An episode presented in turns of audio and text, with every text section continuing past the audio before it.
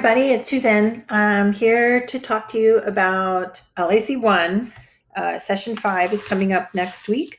And um, we continue our journey through the history. Um, so we'll be focusing on completing the HPI with the student uh, being able to describe a concern with those symptom refining questions. And I also want the student to get a feel for the review of systems, really specifically a complete review of systems. And we'll talk a bit more about that later. Um, students are giving a ton of feedback now after every session, like the Monday after, uh, before they get started in essentially their basic science classes. They're given an opportunity to get feedback. And so I'm getting like four, you know, 47 respondents, um, 50 respondents um, every time you have a session. And I have to say, the feedback is overwhelmingly positive. They feel from these this this this feedback. I feel that they're getting a really active um, experience with you, and they're very much appreciating and enjoying um, the times out there with you. So thank you so much. Um, in clinical skills, just to, you know, I um I follow clinical clinical skills curriculum for sure. You know, we we draw from, of course, from the same foundational texts and things like that. I, I believe our objectives are similar. They should be. Um, and I just want to give you an idea. So in clinical skills, they've practiced gathering the complete history. They've even taken some blood pressures, um, but they haven't done complete vitals yet. And actually, my initial version of this course had them doing vitals with you a bit earlier, but I scrubbed that when I realized they just did um, they just did blood pressures. But I know if you know the opportunity comes up and the student's totally motivated, like you know they pipe up and say, "Oh yeah, I can do a blood pressure. Please let them do it." You know, um, they've had a professionalism focus session, and they're going to do their documentation session actually a little bit later.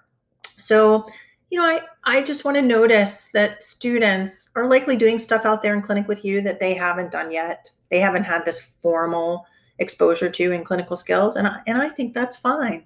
I try my best to follow clinical skills, but also realize that students, just by interacting with you, they're seeing some patients, they're talking with you about, they're already telling, they're already presenting, perhaps in a, in a maybe a, a less formal way, but you are likely already, they're getting a feel for what you want to hear um, they're definitely noticing how you organize information in your notes and, and consultants' notes.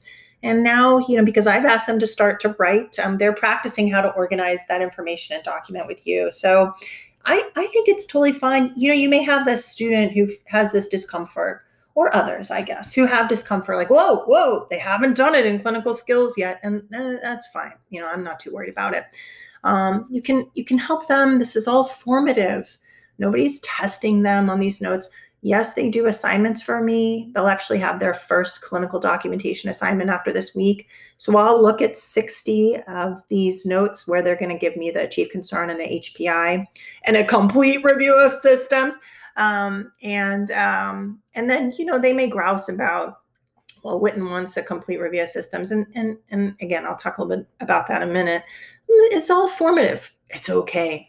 They're going to get some template and clinical skills just as long as they understand how to organize the information. What is truly subjective? What is objective? And then where do we put our assessments um, in our plans? Uh, I think if they can understand that, they've got the bones, the foundations for that, that stuff, and they'll be okay.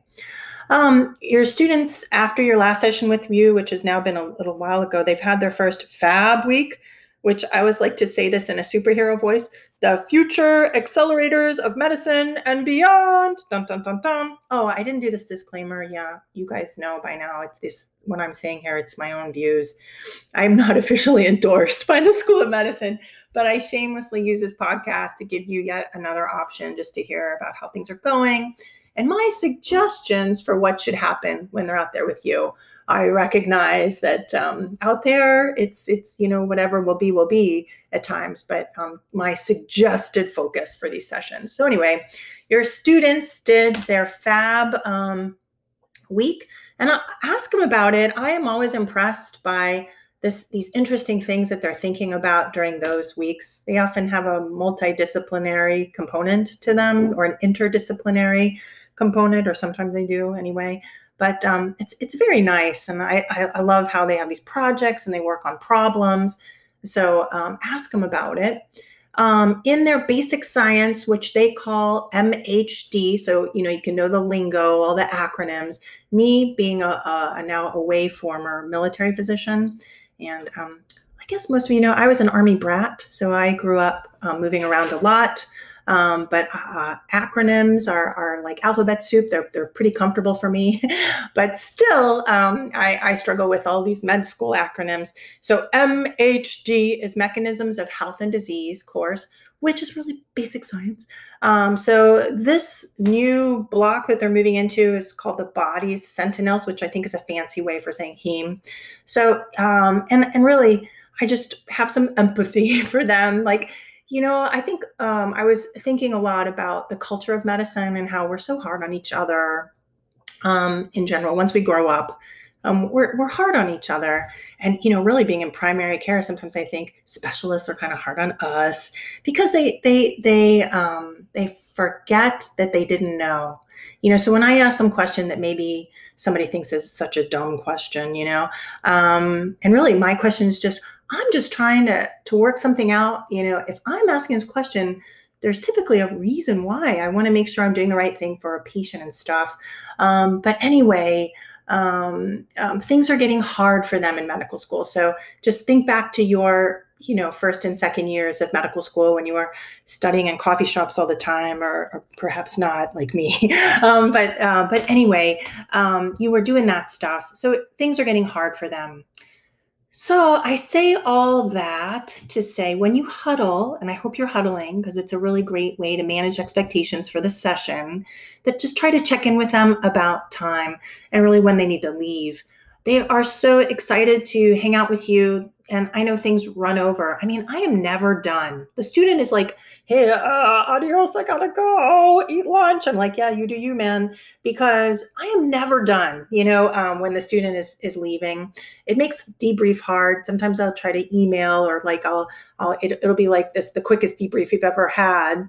Um, I have to say, I'm I'm pretty faithful to huddling. I've kind of arranged my schedule so I have a little bit of a 20 minute lead in before the first patient starts, and that helps me out a lot. But but I'd say um, um, do the huddle and just talk about, you know, hey, when do you need to leave? So, you know, we try to promote the student to, you know, that it's a learner driven huddle and to self directed. And, you know, I think some students, probably most of them, maybe it's hard for them to lead that because they, they feel that hierarchy that, you know, oh God, I can't, I can't tell the boss I need to go. But, um, but, you know, maybe, maybe some feel more comfortable. So if you could just open the door for hey when do you need to leave do you have this clinical skills course that you need to go to if if they're like a morning session person or i tell you a big one is a thursday afternoon student who's got a test the next day they are internally stressed right like big time um, so they may be like dying inside just you know they cannot crack the book and do yet another bank of you know multiple choice questions or whatever um, so they really want to go at five they don't want to hang out and see the really cool case of whatever that's going to be sent to the hospital. They don't want to do that in general. They want to leave and do multiple choice questions. I, I, mean, I, jest, but I don't jest. So um, just check in with them. You know, hey, what's going on after the session today? Because probably like you, I lose track of time. In fact, uh, uh, an, an effect of COVID times has been I just gotten rid of my watch. I just don't even look at it. And probably I was moving toward that change in my life like not wearing a watch um, even before COVID, but I just don't wear one, and I'm happier that way. Um, but but um, I I know that others, especially at their stage, it's it's done for them at noontime or at five. They're they're ready to go. Um, so anyway, huddle, manage expectations for the session. Thank you very much. Um, so moving on to the objectives that you'll see in skills eval, the students will see in Canvas. It should never be a surprise to them. Okay, so the student should never show up being like, oh, I don't know what we're supposed to do. Never. Okay, so um, I expect them to prepare.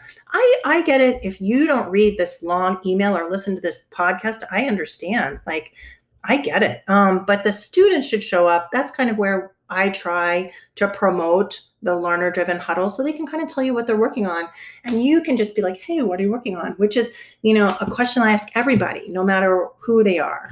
They could be a resident they could be um, some visiting rotator from kansas i don't know. What are you working on? And it's interesting a lot of times people the students they, they don't know how to respond when i ask them that question which i find eh, okay i shouldn't be surprised. I get it. But anyway um, it's a way to put the ball in their court you know when i think about in general so much that we we we juggle when when when we ask someone to join us for these sessions. You know time is short we're busy. And so you know i think of the patient experience i think of the student experience and i think my own experience. Um, I'm, I'm juggling these three things. So when i just i just bounce that ball back into the students um, court about what are you working on? I think it just takes a load off of me you know because again i'm i'm not totally responsible for what the student gets out of the time with me. If they want to engage great i'll engage. If if they want to just cruise okay noted. And then i just do my do my thing you know? So um same with you. So i don't expect you to study or i don't expect you to look at their pre-work. I don't expect you to do much other than be the great um, clinicians that you are and be open um, to their active learning experience for sure. But I do expect the students to prepare. So, whew, that was long winded to say. Here are the three skills you'll see in Skills Eval. Number one, they'll demonstrate skills related to transitioning out of patient centered portion of the interview by summarizing the patient story and checking for accuracy with the patient. They'll, number two, integrate open and now close ended questioning to describe the cardinal features of a symptom and better understand the patient's concerns. Already with my student, I'll just pause here. Like we've already talked about the 18 second, now 11 second. It's probably going to be like two second doctor pretty soon. But, you know, really, really, hopefully, this slow sort of tour through the history has allowed the students really to get a good um, appreciation for how do we help people tell their story before we just deluge them, just just you know, um, overwhelm them with all of our questions. Um, so hopefully, but now you know now they can practice summarizing what they've heard and now saying things like okay well what i've heard and now um, i'm going to be asking a few more questions to better understand what what's happening things like that and then number three they'll open uh, or sorry obtain a complete review of systems for at least one patient they see in clinic yes a complete review of systems. So I, I get it. I realize we don't often do a complete review of systems in outpatient primary care world. I know. We typically fold these questions into our HPI, the pertinent positives, the pertinent negatives, and we can do this because we have that foundation, that medical knowledge um, to know what to ask, right? But these guys don't. But I do want them to get a feel for what those questions are. So even though developmentally they're not in a place to link them to hypothesis testing like we do, um, they can't link them to illness scripts because they don't that they're not there yet. They, they still can get an idea of a head to toe, like, okay, I'm looking at the head. Do you have headaches? Do you have vision change? Any double vision? Any vision loss?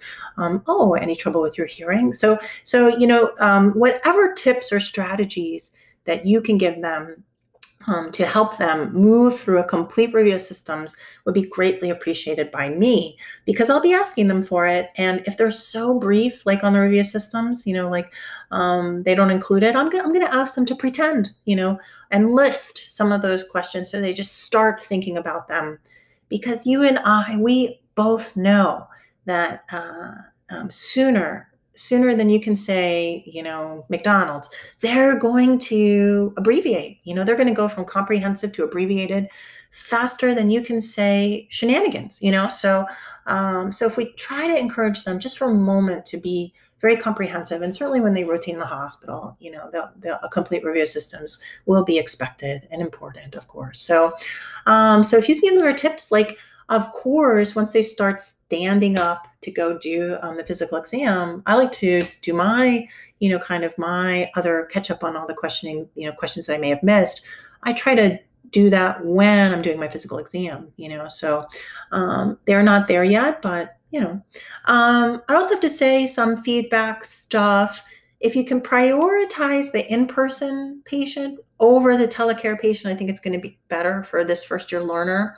So, you know, if two are in the room, the telecare and the in person, I, I would, you know, you know, you go do your telecare real quick and let the patient talk to the live in person person. Um, um, and then, you know, for complete resistance, you know, I think a nice uh, new patient or a nice routine physical exam lends itself very well to this kind of questioning, as you know. Um, in the email, again, again, gave you the the um, steps for Smith, so that's all there. Um, the pre-work, it's all it's all like closed access. So this is all from Smith's, the textbook from which we teach interviewing at this school. Um, you don't have to look at it, of course.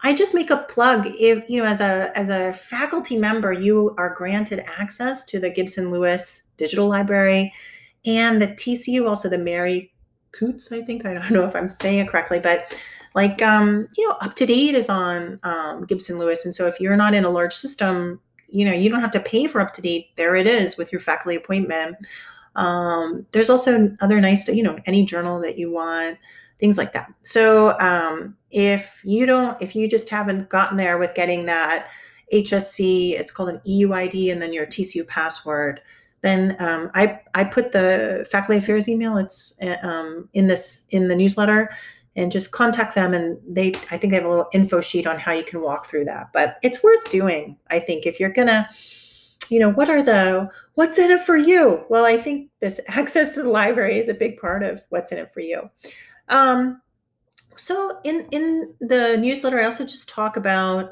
um, again, you, you, know, the big things that I think of in in um, clinical teaching. Um, I, I try to ask myself, how do I facilitate active learning for my student? Um, so you know, again, I'm hearing a lot. In general, the majority of the experience is really active, and that's great. I, again, the people who are not happy are typically the people who feel ghosty, who kind of feel like they're in a corner and you know they're sort of watching over someone's shoulder. I, that's the majority of stuff that I I try to help out. Um, um, but but it's sounding pretty active out there. And then um, I I just challenge you. You know, I'm gonna you know what level is my learner and how do I help my learner grow? So um, you know, you're doing a developmental assessment. You're assessing where the learner is. And so I, there are big differences um, between what I asked the first year, second year, and third year versus the sub I and the intern. Um, um, so I I just you know put a little bit of that um, maybe old hat, old news to most of you, um, but it's there um, if you'd like. okay, I think that's that's pretty much it. I just this is like it's not in the newsletter, but I'll just put it out on the in the into the multiverse. Is that I have been thinking for a long time about making a change. Um, I, we're not moving. I'm still in Fort Worth. All that stuff. I'm still at JPS. You know, I still dig um, Stop Six. Whoa, whoa. Um, but I I am going to hand off this particular hat, this um, LAC one director thing. I'm going to be handing that off in. Um, I'm going to do this through December. So in January, fresh start, new set of eyes on this whole experience. Um, there will be um, somebody um, that I'll be handing off to. I'll still be preceptor. I, I have a phase one, phase two, and uh, phase three student. Um, uh, right now, I um, or you know, my my third year is not coming back until whatever December. But you get the picture. I'm still on board. I still think this curriculum is is really um, very cool and and innovative. You know, my it's it's not a it's not a mission of the school, but you know, my love is primary care and community-based medicine. And if we can just turn somebody on to this, you know, um, then then I think job well done. And I think helping um, medical professionals think about people as whole people um, you know trying to be empathic um, this whole empathetic scholar and communication emphasis I dig that. You know, I, I have an interest in primary palliative care skills, um, which are largely communication skills. I did that stuff for a while before when my life changed. I moved to Texas. And again, you know, um, um, grateful, grateful I am to be Yoda ish. Um, but anyway, I am all on board, but I need to make a change. And so I'll be handing off this hat um, in uh, in January, and it, it, just feels good to say it. and that's not in a bad way, but um, but anyway, I, I put that out to the multiverse, but it's not in the newsletter, so you'll you'll get some sort of scoop, which it's not really. Who cares? So um, so there's some interested people who are um, motivated um, to take the handoff and and i'm excited for them because i think there's a lot of great opportunities to describe what we're doing here or what you know the new person is going to do. Uh, a lot of you know great opportunities to collaborate um, in the future. And so anyway um, I don't know what will happen with this podcast. I thought about shutting it down now, truthfully. Um, but maybe my ego or something. I don't know. That it, it keeps it going. So I'll, I'll probably hang on until the bitter end, so my voice will be out there. You know, um, someday for me, maybe at least my kids to listen to. maybe not. I don't know. Anyway, that's a big digression. So thanks everyone so much for your support and everything. Um, let me know if there are issues. And of course, be safe. Um, this COVID thing, what a long haul.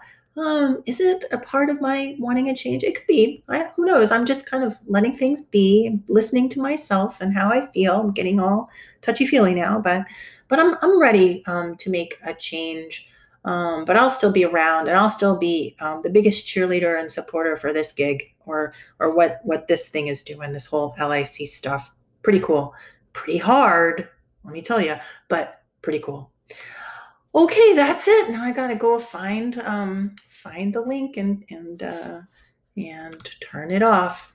Bye bye